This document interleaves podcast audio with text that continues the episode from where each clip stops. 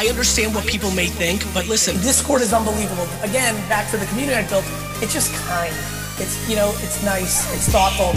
Tons of news, learning. Unbelievable OGs coming in and helping. and that is a game changer. Our grandparents did not have this. That to me excites me. I mean, I've spent the last 12 years building Gary Vee. I want this to be my Harry Potter, my Pokemon, my Smurfs. Like, this is a very big ambition for me. I will spend the rest of my life building this intellectual property. You are now listening to the VeeFam Sessions podcast with your host, That's how I work. That's how I work. Mr. Messer. Oh, yeah. Subscribe, like,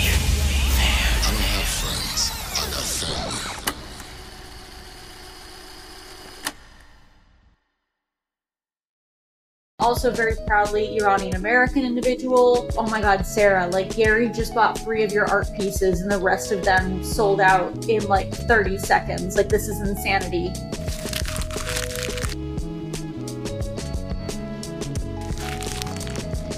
VeeFam, what's up? I am back with another episode of the VeeFam Sessions. My name is Mr. Messer. You could call me Rob, and I am so privileged to be here with the one, the only Sara Baumann, uh, founder of Women and Weapons, VeeFriend, amazing artist, amazing person, all the above. Uh, Sara, how are you? I am phenomenal. Thank you so much for having me on. I don't think I could be in better company than with a fellow VeeFriend. Uh, quite literally the kindest, most wonderful community on the planet. I, I love it, and I, I can't thank you enough for being here. I'm so excited.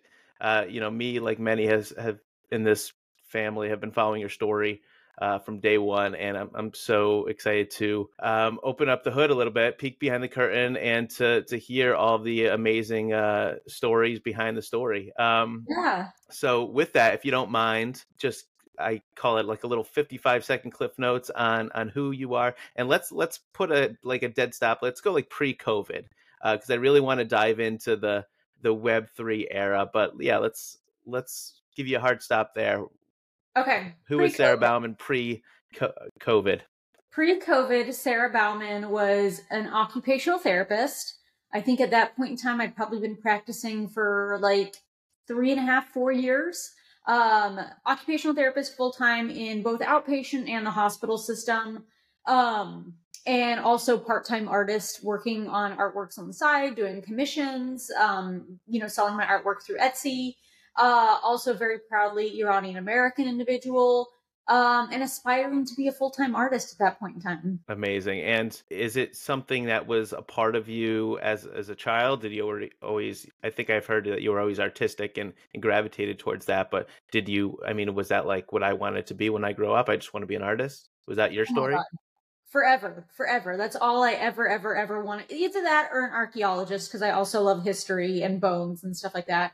Um, but forever, that's all I've ever wanted to do was to be an artist. Um, if you got my dad on here right now, he would tell you that when Sara was a kid, she'd come home from preschool or kindergarten. She'd say, Daddy, it's time to get down to some serious coloring. And that's quite literally what I would do, like at the end of my day forever, like all the way from kindergarten until like I was working as a full time therapist. Was the end of my day was my decompression time where I made art.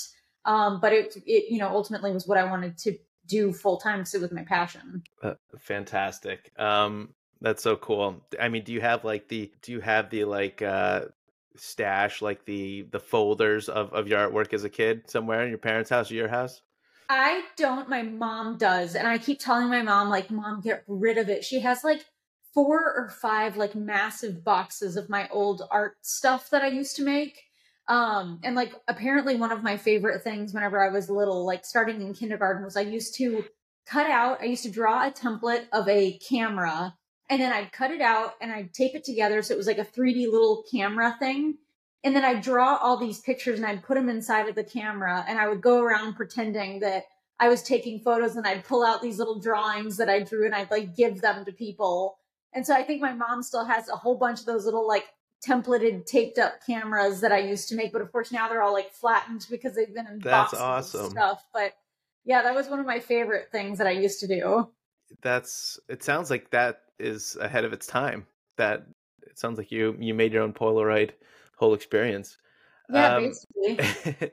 so that's so fun to to know that um that little tidbit um how it's something you always always strive for so you're making real art you're on the grind we know it's not easy. We know that Web three, one of the things that it did was give artists a new platform to get paid uh, their worth, what they deserved, all of the above. Um, so let's like, I'm I'm trying to piece this timeline together. But when did the crypto come into your life? I heard that you and Jake were in it before NFTs came about. So let's. When did you get first get introduced to crypto?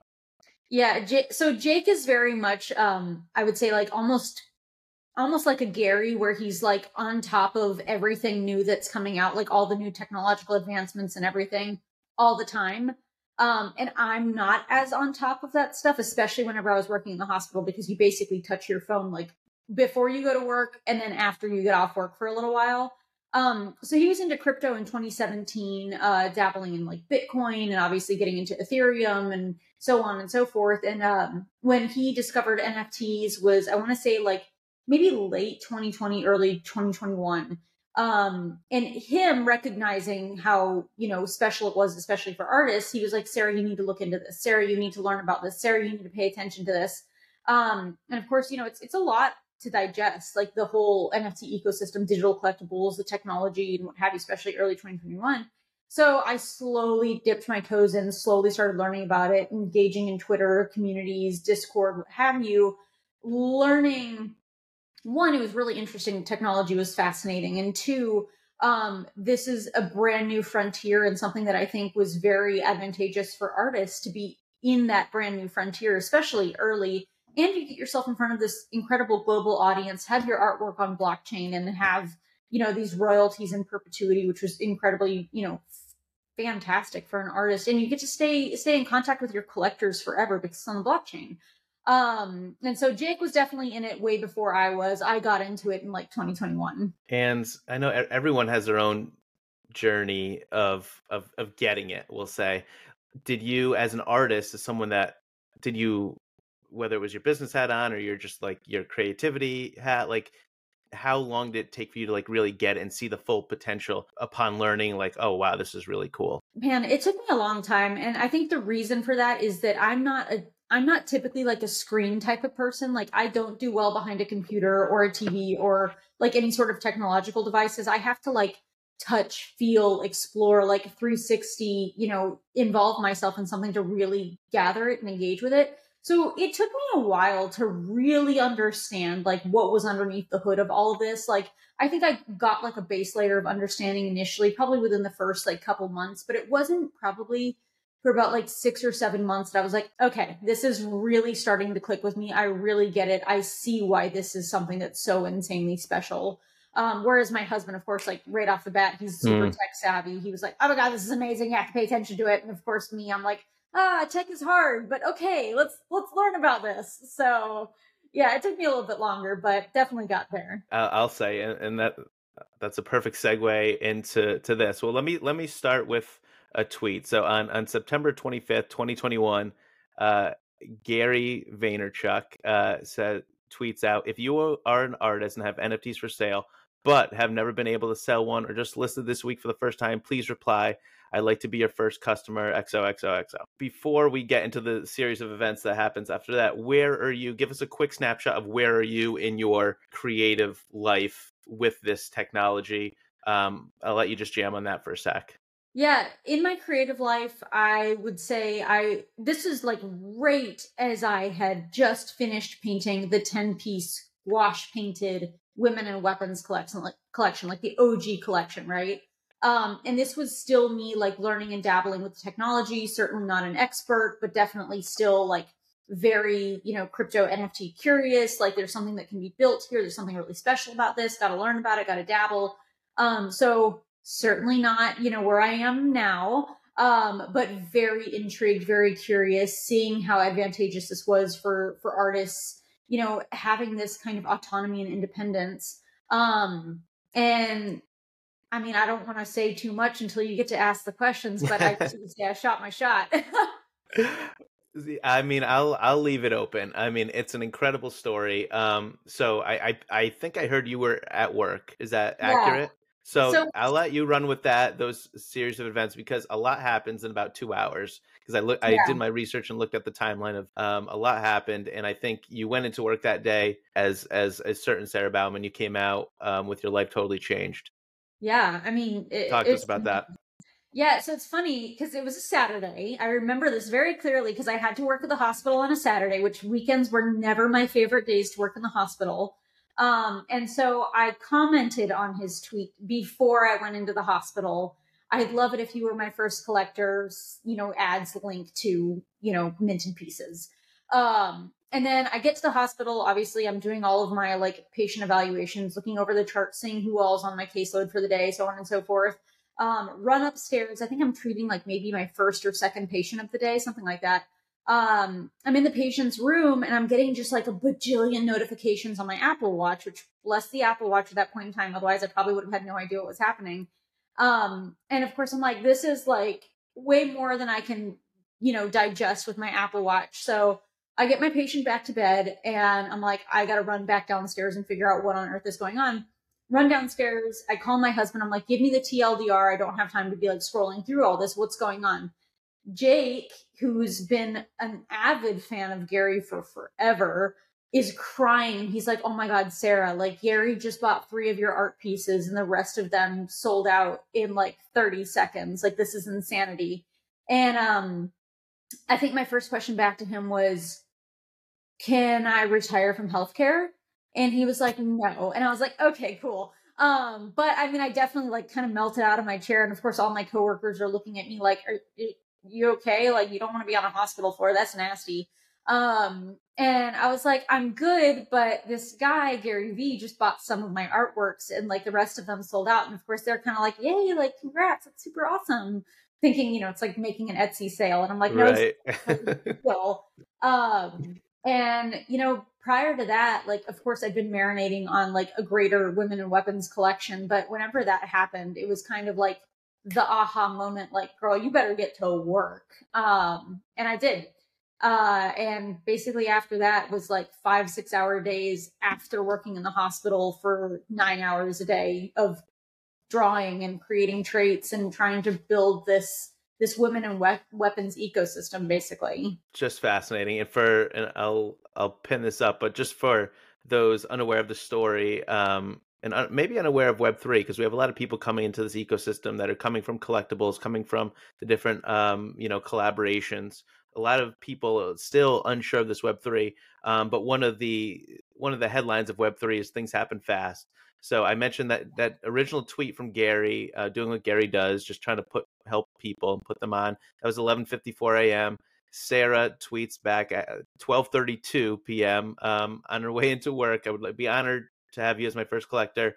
Uh, Gary at 1:19 p.m. says, "Sara, I am your first collector. Love your stuff. Make more now." And then I think that's where everything hit the roof. Um, so you you were planning on were you planning on like the the 10k for women and weapons, or did you pivot to that after this happened? No, I had been planning on I maybe not 10k exactly. I was like I want to do a big number, like whether it's like 8888 or 10,000 or like, you know, something of that sort. Like obviously that was something that was very prominent especially in that 2021 era, right? Like in the middle of 2021, that was what was happening. That was what was popping. Um, but I knew that I wanted something like big and special. I wanted like this big Rosie the Riveter type of aesthetic, but something that like 10,000 people could own a piece of, right? Um, but they're all individual. They're all unique. They're, that's one of the special things about this, like, quote unquote, generative art kind of anomaly that's happening in the art world. You know, as an artist, it's, I think, for me, extremely important to explore and evolve as the mediums evolve and as you're able to kind of open new doors to your creativity and really like kind of let it flourish. And of course, this generative capability was one of those ways. And so to be able to create like these 10,000 individual pieces that could mean something special to each person, I think was something that was really meaningful to me as an artist. And then in turn became something really meaningful to those who collected those pieces. I've heard some really, really special stories from people who have collected these pieces. So yeah, it's been it's been wild and you are not wrong about the fact that things move fast. Absolutely. So I the first time I remember hearing your your story was uh I think I well Women and Weapons drops October. I don't remember the the exact date. October that drops in October. on my mom's birthday. The 23rd? Yeah. That's my mom's birthday too. That's so Oh, funny. really? Happy uh, Um, Scorpio moms. uh so did it did it sell out immediately? What happened there? Four hours. 4 is- hours. Yeah. Um, and I remember it like it started and it was really rolling, and then towards maybe like hour three and a half, it was like brrrr, they were really starting to roll in, and like you know the mints were out. And um, I'm I'm not I'm somebody who like I tend to be in shock for a little while whenever I get like big news, whereas Jake is somebody who like immediately reacts to big news. So Jake's pretty Jake's pretty much crying like immediately off the bat, like can't believe that this just happened. Oh my gosh, this is bananas. And I'm just kind of like, I don't, I, I, I, can't believe this. Um, and one of the first things that we were like, we got to do this was uh, we wanted to record a thank you video to everybody who had just minted, who had purchased a piece, who you know was cheering us on, and so on and so forth. And you can see in that video, which is like low key embarrassing, but also really special to look back at. It like hits me as we're making the video, and I just start like ugly crying basically about like how wild this entire experience had been because I I know like on our original roadmap like um one of our things was like at 10% mint, mint Sara quits her job at the hospital which you know took me a little bit longer than I originally thought it was going to take because I was like I wasn't ready to let go of that hospital job you know but yeah it was wild So at one point, I I I think just looking back, it, may have been November, but I don't know. You tell me. At Gary was doing this series of of Twitter Spaces where he was interviewing. He was hosting a space uh, where he would come on and interview a, a younger up and coming artist. Um, I guess sometimes not up and coming. I think he had some some well known names on there, but you were on one of them, and that's the first time I remember hearing you. Was that after the the sellout? Was that that after the mint? Yeah, that was after the mint. I actually Okay. still remember that so vividly. I think that that must be one of those like really wild times in your life that you just never forget. Um, I want to say that was like closer to end of November, maybe early December ish that that happened, and I think I was the first one on his DNA episode. And then I think after me was like Mumbot and then Brain Vomit. I think Mm. is the the trajectory that it went in. Um, but yeah, it was after the mint. So I I I think you minted at it was 0.05. Yes. Um, you you sold out. I don't remember what caused this. I I was listening to the space, totally vibing with the story. L- really loved the art, and I was like, all right, I'm gonna I'm gonna get a piece. And so I looked at it, and I was like, all right, I could do this. Eight minutes later, it was unattainable. Um, and that and that is the the, the power of Gary Vee. Um, Yes. so Yes. like just to like enough some time has has passed here um uh, the market's done crazy things you you've you've done a lot uh you uh, you put out a series too like how do you how did you handle like the roller coaster like you went from 0 to 60 like we we talked about like you know you quit your job like this is real this is not like magical internet money this is real life impact um and just you know, I would love to just hear your perspective now that some time has passed. Like you're still doing it, you're just putting out great art, obviously. Um, and we'll put up all your socials in it at the end. But um, yeah, I would just love to hear your perspective. Like, how did you, like, when you think about that era, like, what do you think about? I think it's I think it was very much like a just keep moving forward. Um keep moving forward, don't look back. Continue to be grateful. I think being grateful is like one of the biggest keys to so many things in life. Um and you know, just eternally being grateful for the opportunity for Gary, for the community of individuals who were there for me, who were cheering me on, who were supporting me. Um, but also just like continuing to move forward and just recognizing that like life only has a forward trajectory. There's no point in looking back. Um, let's continue to evolve, to grow, to learn to do new and special things. And, you know, I think it was like either that year or the year before that I started making the New Year's resolution. I only have one New Year's resolution every year, and that's to do something that scares me. Um, because I'm somebody who's generally riddled with anxiety. And I realize that one of the best ways to get over a lot of those anxieties is to realize that you just sometimes just got to do the things that scare you. Um, and so a lot of this like wild roller coaster were things that scared me. I mean, I am like deathly afraid of public speaking. And what did I end up doing? Like on Overdrive was public speaking. I ended up speaking at like South by Southwest in Austin, at Brilliant Minds in Sweden, at VeeCon in Minneapolis. Like you know, on stages, which is crazy. Um, but you know what? I, doing the things that scared me, shooting my shot, taking chances, continuing to move forward have been some of the most important things that I've ever done in my life. And quite literally, the things that have been the catalyst to the greatest number of open doors for me. Hmm, I love that. Um, and it's, you know, a, a common, I, have been listening to Gary for a, a while and like talked to a lot of people that are very close to his inner circle and, and the common theme is like his his just spidey senses about people um you know he he puts a lot he doesn't put a lot i shouldn't say he puts a lot of people on but he gives a lot of people a shot you know he gives a, yes a, a lot he puts a lot into the universe but like looking back like he really loved your stuff and i think loved you and and your jake uh even more so like he was sharing the Discord. He was, yes. you know, repping the the hoodie and posting it. Um, did you have any conversations with him, like just as as friends, as a supporter, as a holder? Like, I'm curious, like, how did that um, how did that relationship uh, evolve behind the scenes? Well, I will tell you that he's a very busy human. So, like, outside of like intermittent texting and like uh, you know, sometimes at like especially at the start, Twitter DMs, like he's hard to get a hold of. And so like I think probably our longest conversation that we had together was on that DNA spaces. And then I spoke on stage with him and um, Ashley, otherwise known as Bored Becky from Fame Lady Squad in uh, Sweden at Brilliant Minds. And it was he and Maha um, who were the ones that brought us there basically. And so like we definitely got to chat a little bit backstage and everything. But you know, he's one of those people that one, you know, I think he's always looking out for others. He has those spidey senses, like you said, and he's he's wanting to make sure that he can help provide opportunities to people, um, or at least helping them gain opportunities when they've already put in some of the work themselves.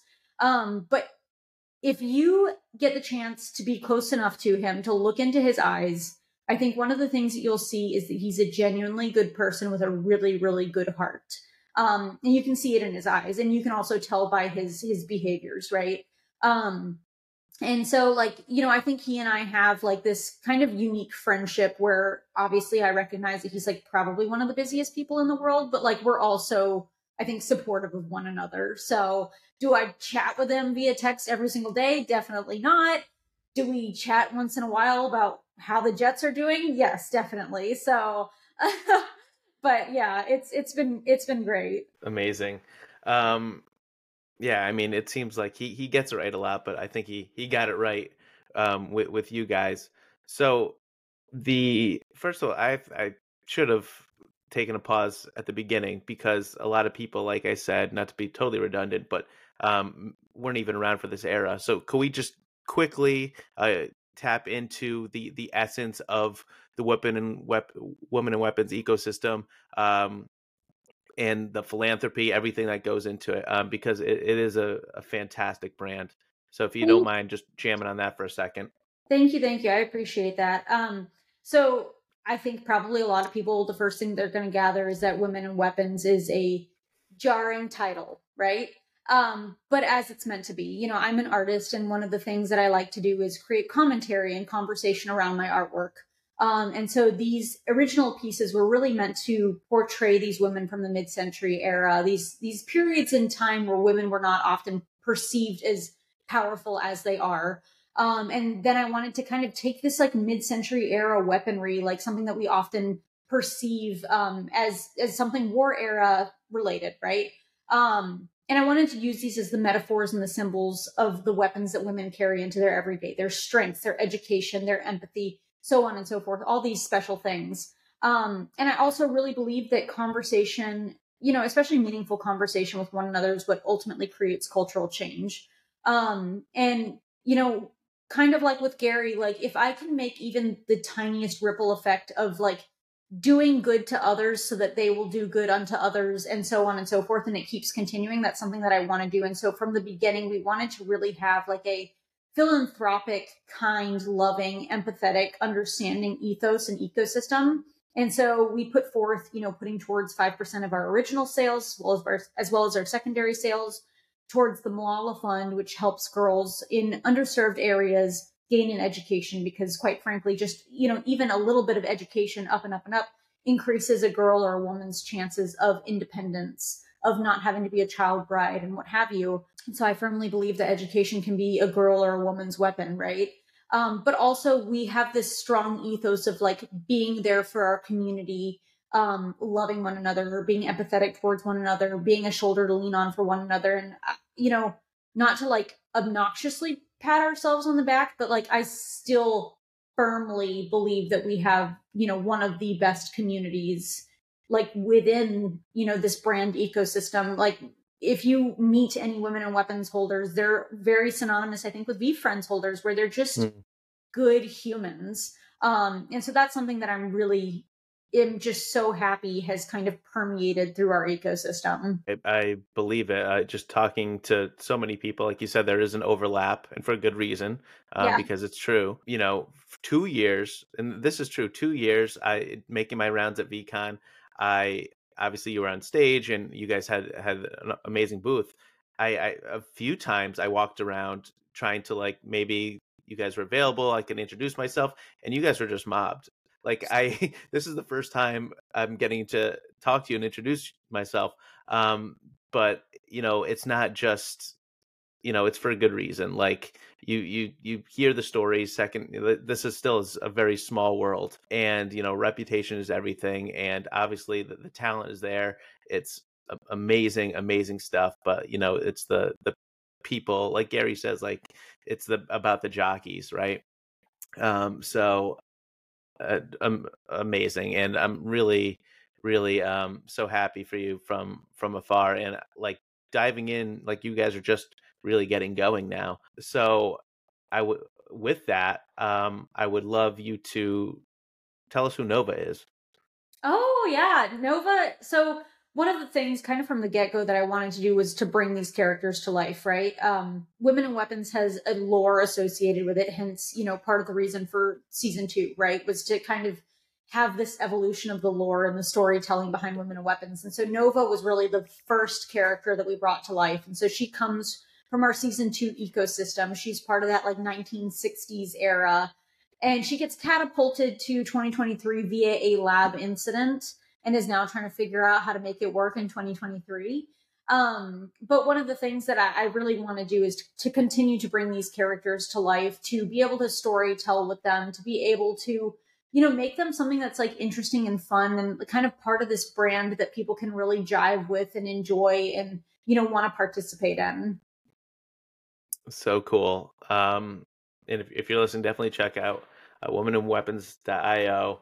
Um, really, really just a, a really cool ecosystem um, that I'm excited to dive more into. Um, before uh, we talk a little bit about VeeFriends, you we've been referencing Jake. Jake is your husband uh, yes. and business partner.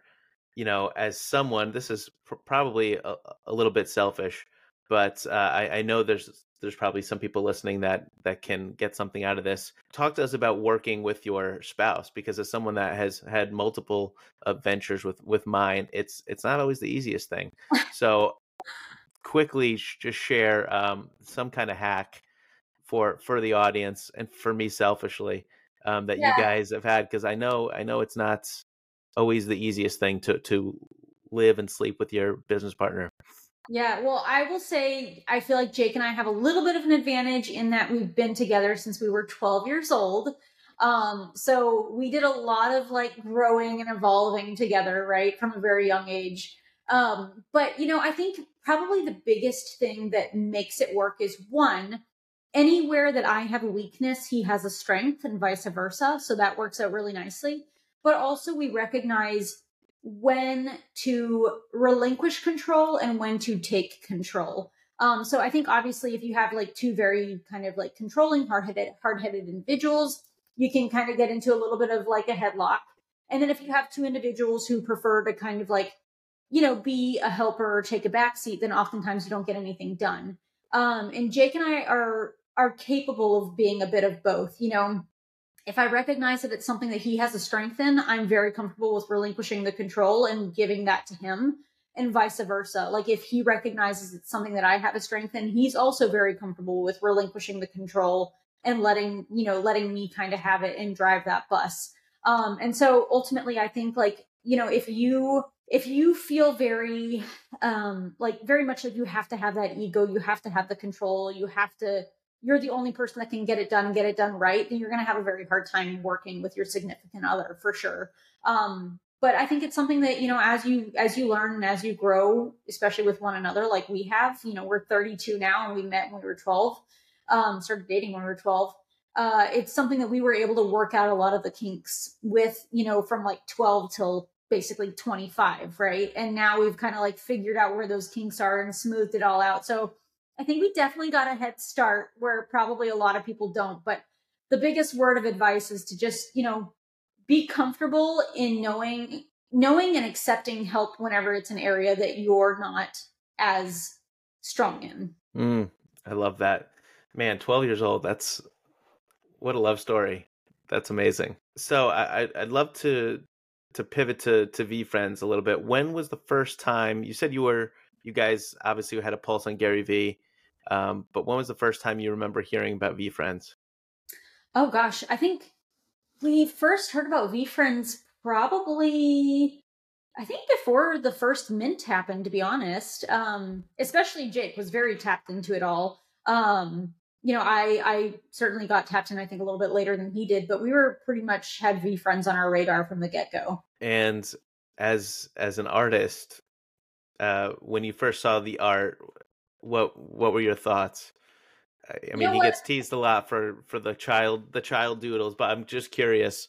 I always like to ask everyone, but especially someone that practices the craft. Yeah, I totally. I don't think that he should get teased for the doodles at all. I think what I think personally that the images drawn by hand by Gary are so special, especially to somebody like me because it's something that his hands have touched, right? Mm. Like he put his energy into this illustration by hand. And I think that alone makes it extremely special. I mean, it's kind of like a, um, an altar signature. Like somebody, of course, could recreate it, but it's never going to be just like it was when he did it himself, right?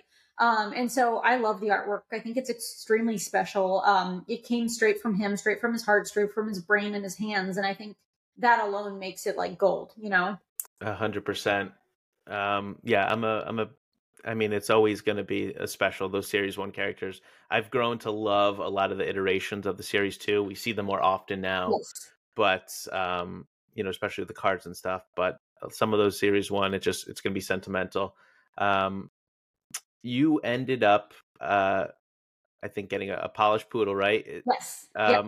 But curious, any other characters jump out you when jump out at you when you when you first you know saw, saw the mint and saw the the catalog? What did you gravitate towards? I mean, would you be shocked if I said that I really liked the Persian cat? no. Yeah. Um, that and his black cat. Those are probably two of my favorites. I'm a crazy cat lady. I will like happily admit it. Um, and so I've definitely had my eyeballs on the cats, but you know, also very much love my polished poodle. But one of these days, I will get a black cat or one of the Persians. So we'll see. I I don't doubt you. I don't think anyone could, should doubt you. But um, yeah, the the cat, the whistle has been blown in both of those. So it, there, I don't think there's going to be uh, a, a floor per se for yeah. anytime soon. But uh, yeah, so you tweeted out on on October 25th, 2021, that you finally got your your polished poodle.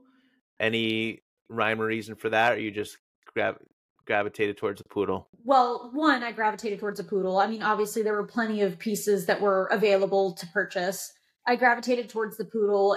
Two, I wanted to be a part of the VeeFriends ecosystem. I think, you know, even when you know, if say someday there's no longer a VeeCon or whatever, like I think I will still very much love and appreciate that polished poodle because like I said earlier, this was something hand drawn by Gary. And I think for me that makes it extremely special, not just because it's Gary, but because I'm extremely proud of this ecosystem that he's built and the type of people that have been drawn to this ecosystem. Um, I think for me, VeeCon year one was like the most magical, special event that I had ever been to in my entire life. And the reason I say that is because when I got there and I started meeting people, it wasn't like meeting people that you've never met before for the first time. It was like meeting family members, basically. Like everybody's kind, everybody's loving. I mean, it's just a very special kind of like euphoric type of event and because of that like you know i, I think it's always going to be extremely special to me yeah um and I, I was I was going to ask you about your experience there. Prior to that, were you tapped in to the community? I know they weren't doing many spaces then as an official from the VeeFriends account, but there were some community spaces. Were you did you have a taste of the community from the Discord or maybe some of that? Uh, I know we talked about an overlap. I'm just curious, like what was the first taste of the community prior to VeeCon? Um, oh gosh, I, I would say probably Discord, but like predominantly Twitter to be honest with you. Um, I think I started really interacting with a lot of the the VeeFam community, the VeeFriends community through Twitter, um, and really just starting to like fall in love with the humans that I was getting to meet. And of course, there was a lot of like kind of natural overlap, I think, between the VeeFriends community and the Women and Weapons community, especially like you know, given the fact that like Gary was you know the original collector of my original Women and Weapons pieces. Um, and so that was kind of like my introduction to some of the community members that like allowed me to bleed out into getting to know more of the community members. Um, and just, I think learning that like it didn't matter what human I was meeting that was a part of the VeeFriends community. I like just off the bat kind of loved them. They were just immediately people that gelled with me, you know, and who I am as a human. Mm. So VeeCon one, you're uh, obviously a speaker. You're over, I didn't know about the whole um, public speaking thing. That's amazing. So you obviously overcame that. Um, no, no, no, no, no, no. I'm still petrified of public speaking. well, well, you you push through. Actually, two year speaker now. Yes. Um, two time. Uh, we'll we'll see if you go for the three peat this year. Um, but like talk to us like you you have a not only are you a speaker you guys have a booth that's totally lively you know a line to to meet you and hear your story um was what was like the most you know I, i'm sure there are a lot of surreal like pinch me moments but was there any moment conversation where you just kind of had like that utterly surreal out of body like i can't believe this is happening i can't believe this piece affected this person like this curious if there's any fun um, anecdote from from VeeCon 22 in, in Minnesota. Yeah, I mean, gosh, I had so many people who came up and were telling me like, I bought this for my daughter because I want her someday to look at this and think, I really want to be a strong woman. Like, I want to do things for myself. I want to be independent. Like, I want to be powerful. And so certainly those those things like really resonated with me. They were very meaningful to me. But there was one instance, and this is a story that I will never never forget in my entire life. And this person has become probably one of my favorite people on the planet. And I'm not going to share their name just in case the story is private to them. Um, but they came up and told me that the piece that they had gotten from the women weapons ecosystem reminded them of their sister who had passed away. Um, and they hold it really, really close to themselves, really near and dear to their heart because, you know, it, it reminds them of their sister. It kind of like helps bring her back, basically. Um, and that person and I have become really, really close with one another and somebody that I look forward to getting to talk to, to getting to see everything. But that was a very, I think, pinch me moment when I realized how powerful sometimes having something that resonates with you, especially whenever it's kind of almost tailored to you. Like, you know, because each of these pieces are individual, they're all unique they for some people are very tailored to them and are very meaningful to them um and i think that was the first time that i really got that like in my heart feeling that like this this is what it's all about right here that's that's amazing to be able to make those ripples in people's lives um and just just have such a strong hand in that was there something that you like and we're, we're talking about a couple years past so maybe it's in the wind. But was there something that you were looking to get out of that first experience? Um, maybe it was just to connect with your community. Maybe it was to to up level in some kind of business capacity. Just curious, like someone that is has the the spotlight on them. You know, people in the community say, you know, I I want this, I want X Y Z. Like I'm looking to get this out of this conference. But I'm curious for someone that uh, had uh, quite the itinerary and, and a lot to do and a lot of people to meet. I'm curious from from your purview if you if you had something that you set out to do. I think like number one thing that I was most excited about was getting to meet these people that I had been talking to for so long in real life and be able to like hug them in real life and you know chat with them face to face. That was hands down the most exciting thing, the most exciting opportunity for me that that VeeCon brought about and I think it was like probably the moment that I was like, "Oh my god, I found my people." You know, like not knocking my my friends from the hospital system and like from healthcare like i love them to bits and pieces um but this this really felt like i had found my people like i felt like i was around people who understood the things that i liked they resonated with the things that that i resonate with um and it just felt i don't know how to how to explain it, it just felt like i was like understood and, and embraced basically um, and I think that's probably how a lot of the people that are there feel. Um, and that that I think alone was something extremely special. Mm, it's it's nice to be around people that that get it. You kind of highlighted it with your your story when when Gary bought the pieces.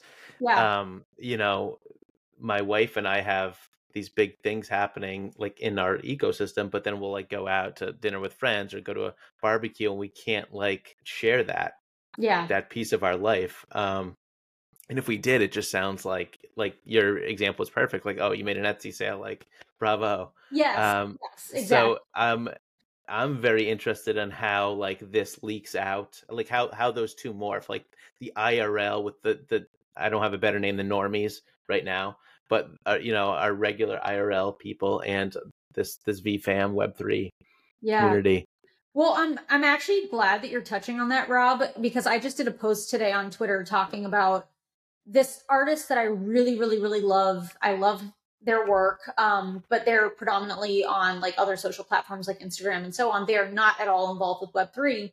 Um, they just put out a post the other day that was just bashing NFTs and digital collectibles and Web3. I mean, bashing, like calling it nothing but scams and yada yada, all this stuff and it kind of was like a little bit of a dagger to the heart because it's it's not the first time I've heard it. You know, I've been to different gallery events here in the Dallas Fort Worth area where artists also talked about you know how terrible the NFT space is, how terrible Web3 is, it's all scams, yada yada. And I was like, man, like if these people just realized, like if they took a minute to learn a little bit about it, why it's so special, I think, for artists, but also just the technology here is extremely, you know, interesting as well they would realize, you know, this is a great opportunity for independence and autonomy for artists, being able to sell your artworks on a global scale, get in front of a global audience, and dabble with new technology that we previously didn't have access to. Um, but instead, a lot of people choose to take these kind of like closed minded approaches to it. And it's a little bit upsetting for me because, you know, if, if you're familiar at all with a lot of gallery art, oftentimes galleries will take 50% of the profits from your sale or more sometimes. Mm. Um, or you have to pay a fee to get your art into a gallery, right? Um, whereas with with digital collectibles, with NFTs, with Web three, a lot of your kind of power and your ownership is in the hands of yourself as the artist, and that's part of what makes it so special in this ecosystem that I think that so many of us are trying to like educate others about. But you know, we'll get there one of these days. I think you know, anytime there's anything new technologically or anything, you name it, there's always going to be early adopters. There are going to be people who are curious, and then there's going to be people who dig their heels in and have absolutely no interest in in learning about something and that's that's okay but i hope we get there sooner than later no it's such a good point and i think it's it's just time right yes. like i think we're past that WAGMI stage where yes. everyone's you know killing it um, and you know where it's going to be interesting to see uh, this this kind of next cycle, just behaviors, yes, uh, and how people play it the same or p- people play it different. Um, because it hasn't been too long, but it feels like a long time ago. That's uh, that you know some of these dates. Um, you know, community is speaking of Web three. Uh, community, the buzzword of 2021 and 2022.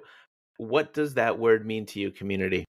Yeah, I I honestly it ground my gears so hard that like people started to be like taboo about the word community because like this is what the women and weapons ecosystem is. It's a very special community. Like the VeeFriends community is uh, also a community, but I think it got it got kind of a negative connotation to it because there were a lot of people who were not using it in the terminology that was supportive and um, empathetic towards the people who were in their ecosystem, right? They were using it as a term to make sales, unfortunately.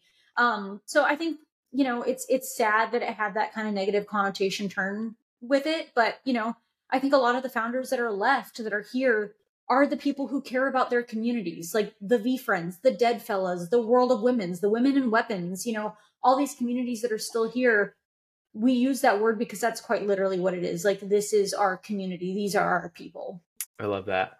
I'm sorry. I just I lost I my have tab. something maybe cool in my drawer. Can I open my drawer real quick? Please.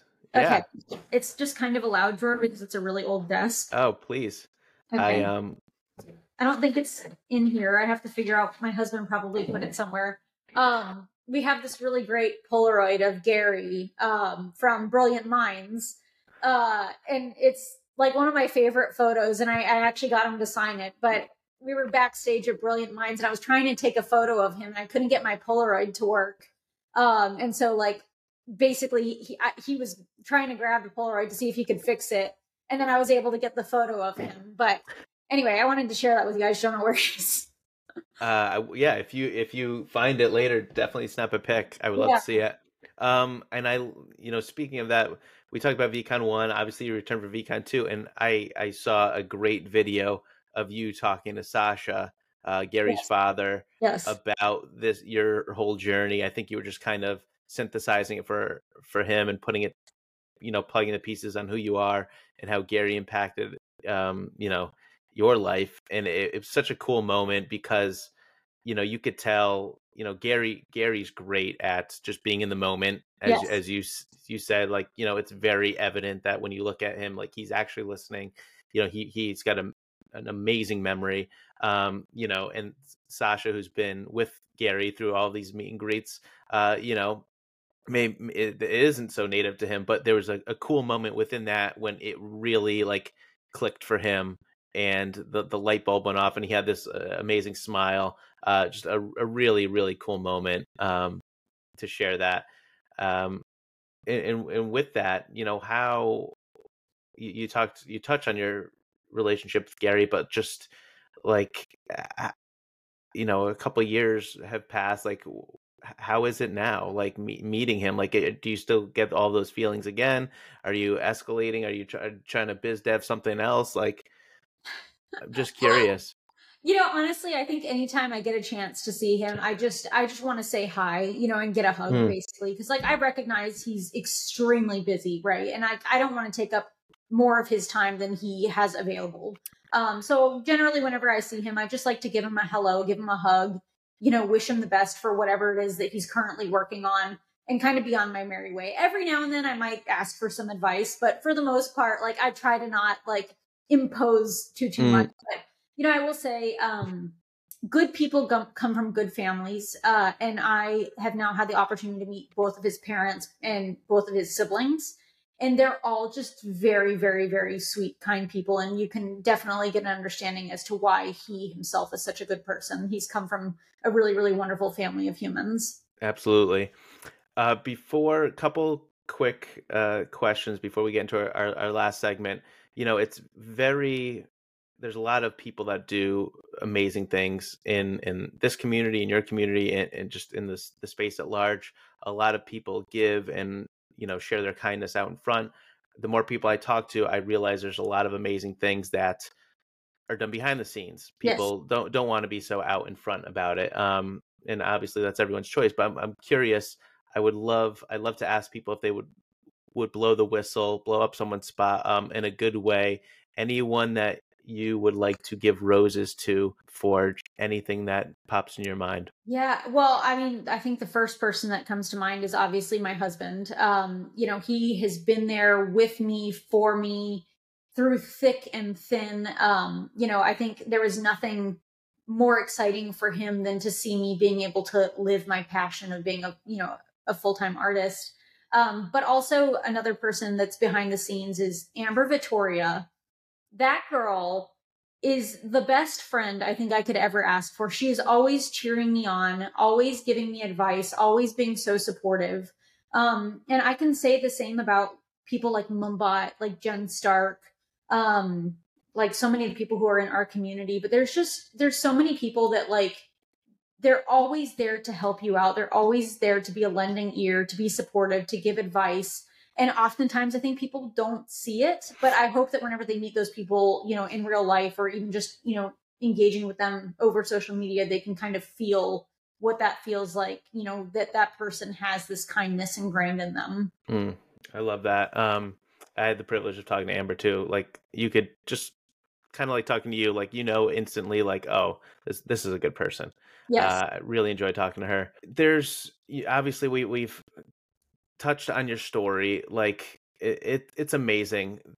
There's a lot of people though out there right now that are still kind of in that grind. They're they're kind of maybe maybe they're putting their toe in the water instead of jumping in. Uh, you know, sh- sharing that that one piece um, every couple months, maybe posting, deleting, maybe embarrassed to to share that part of their life, whatever you want to call it. For for someone that thinks that man, like this is never going to happen for me, I I would love to just a, a piece of advice that you would share um, because I'm sure you get this a lot. Like, what's your advice for people that are still on that grind, on that uphill journey? Um, well, first and foremost, never say never. Um, you never know when when doors are going to open, when opportunities are going to arise and I can certainly, you know, understand what it's like to be constantly grinding, grinding, grinding, and just, you know, feeling like you're not seeing the results. And I think one of the biggest pieces of it, of advice is, you know, continue to try different things first and foremost. Like, don't keep trying the same thing over and over and over again. Try something new, try and evolve, try and, you know, do all kinds of different things and see what sticks, but also don't be embarrassed about what people might have to say. I totally understand that, you know, you might have a thousand voices of people cheering you on and then one person who has something negative to say and that one person oftentimes will be the thing that's repeating in your ear over and over and over again or repeating in your head over and over again. But do your best to just ignore it and keep pressing forward.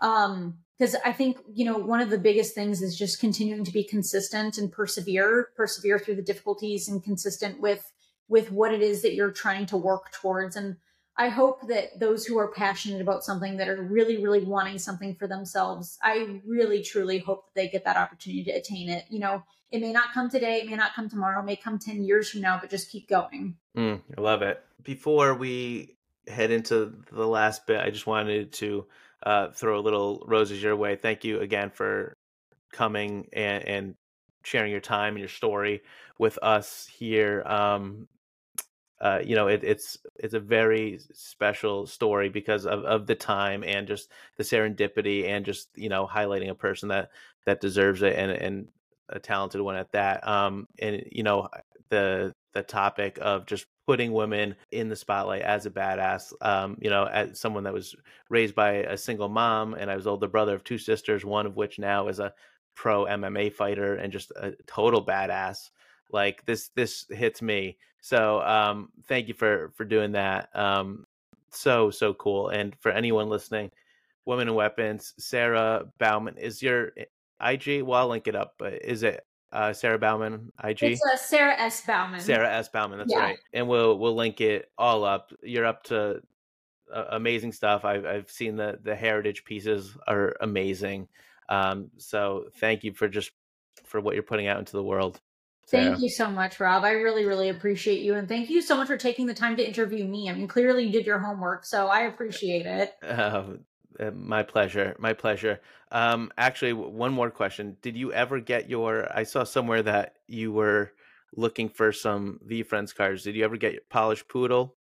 I did not get a polished poodle, but you know what? Um, GreekGod.eth, I think, sent me a uh, VeeFriends card, and I have it upstairs. If I had it close, I would show it to you. I have to look at it again to remember what it was, but I finally have one. it took a while, right. I finally got one. Well, I'm I'm gonna make it one of my duties to make sure you get a polished poodle and some. Oh, thank you so much. I appreciate it. Um, of course, of course. Um, somewhere that hit my radar. So, really quick, uh, last segment. Uh, it's called Micro Macro Spitfire. So I'm just going to fire off some questions, and you can answer as as quick and in the macro as you'd like, or get your microscope out and and explain um, some, give us some context as to why that is your answer. Okay. All right. So, um, what was your first NFT you ever minted? Oh, you mean purchase? Sorry, purchase. Yes. Oh, I don't remember. I don't remember. Okay. All good. Favorite teacher you had growing up and one reason why? Gosh, that's a hard question. Um, honestly, it was probably my first grade teacher. Her name was Miss Penny. Um, and the reason is because I had some serious, serious um uh attachment anxiety with my mom, and she every day, even though it was a pain in the butt that I threw a fit about leaving my mom, she would take the time to understand and listen and give me the hugs and the snuggles that I needed. And uh, I think I've carried that with me throughout life. And it's something that, you know, when somebody needs me, I try my best to take the time to give them the attention and the love that they need to. Amazing. Uh, secret talent you have that most people don't know. I can fold my tongue in half. Oh, Yeah. all right. Eh, there you go. A weird VeeFam Sessions also- moment. Iranian snap, which really freaks people out. That's wild too. Yeah. Weird, Um, weird stuff. Amazing. Uh, if what brand, influencer, artist, whatever, I'll, I'll pocket those all together. If tomorrow they said we're we're starting an NFT project, would you drop everything and ape into it right away? Oh my god, Nike for sure. Nike. Um gosh. Uh and the reason I say Nike since we're talking about macro and micro, um the reason I say Nike is because their slogan is just do it and one of my personal slogans is just flip and go for it. Um and so I feel like you know, it's kind of like a match made in heaven. So holla at me, Nike. I'm ready to drop everything for you guys. All right, maybe a collab in the works. Yeah. Uh, what if if it became illegal to have more than one social media platform? Which one would you keep? Ooh, X is gonna be mad at me. Uh, Instagram. I'm I'm a visual type of human, um, and so being able to look at photos and, and videos and everything that that brings my heart joy. Early bird or night owl? I used to be a big time night owl. I've lately, in my old age, been turning into a little bit of an early bird. I hear that. Bougie hotel or hiking and camping in the woods? um, could I say hiking and staying in like a cool like retro motel near the woods instead of of Uh, that's I like that. yeah We'll we'll take it. Um, wine, beer, or coffee? coffee. Favorite movie? 21 Jump Street is my my latest favorite. Favorite concert you've ever been to? Uh Maniskin or Moniskin. I don't know how to pronounce the name correctly, but that's the one.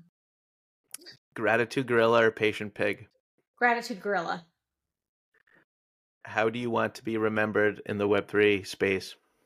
Uh I I really hope that um if anything people will remember me as somebody who did their best to do good to others and and leave a positive ripple effect uh in the ecosystem. And uh, oh, I'm sorry, two more. Uh, would you rather have a and you have an interesting perspective of this because of your time with them, but would you rather have a two hour group dinner with Gary, you and nine other people, or a 15 minute one on one? Um, you know, I think probably the group dinner because I think it'd be fun to bounce things off of each other and and kind of engage with each other's conversations and and kind of get his feedback to other people's questions. And then again, unique perspective. But if he was here and you could ask him one question, what would it be? Oh gosh, that's hard. That's something that I'd almost have to like prepare. Um, I'd probably ask him what's the one thing in life that he's the most grateful for. I think I could probably guess the answer, but I would I would like to know what his answer is. I love that. Uh, Sara Baumann, thank you so much. This has been such a treat, and I'm I'm so grateful for for you, your time, and your work, and your your presence. So appreciate you. Thank you so much, Rob. I appreciate you so much, and the VeeFam. We'll talk soon. Definitely.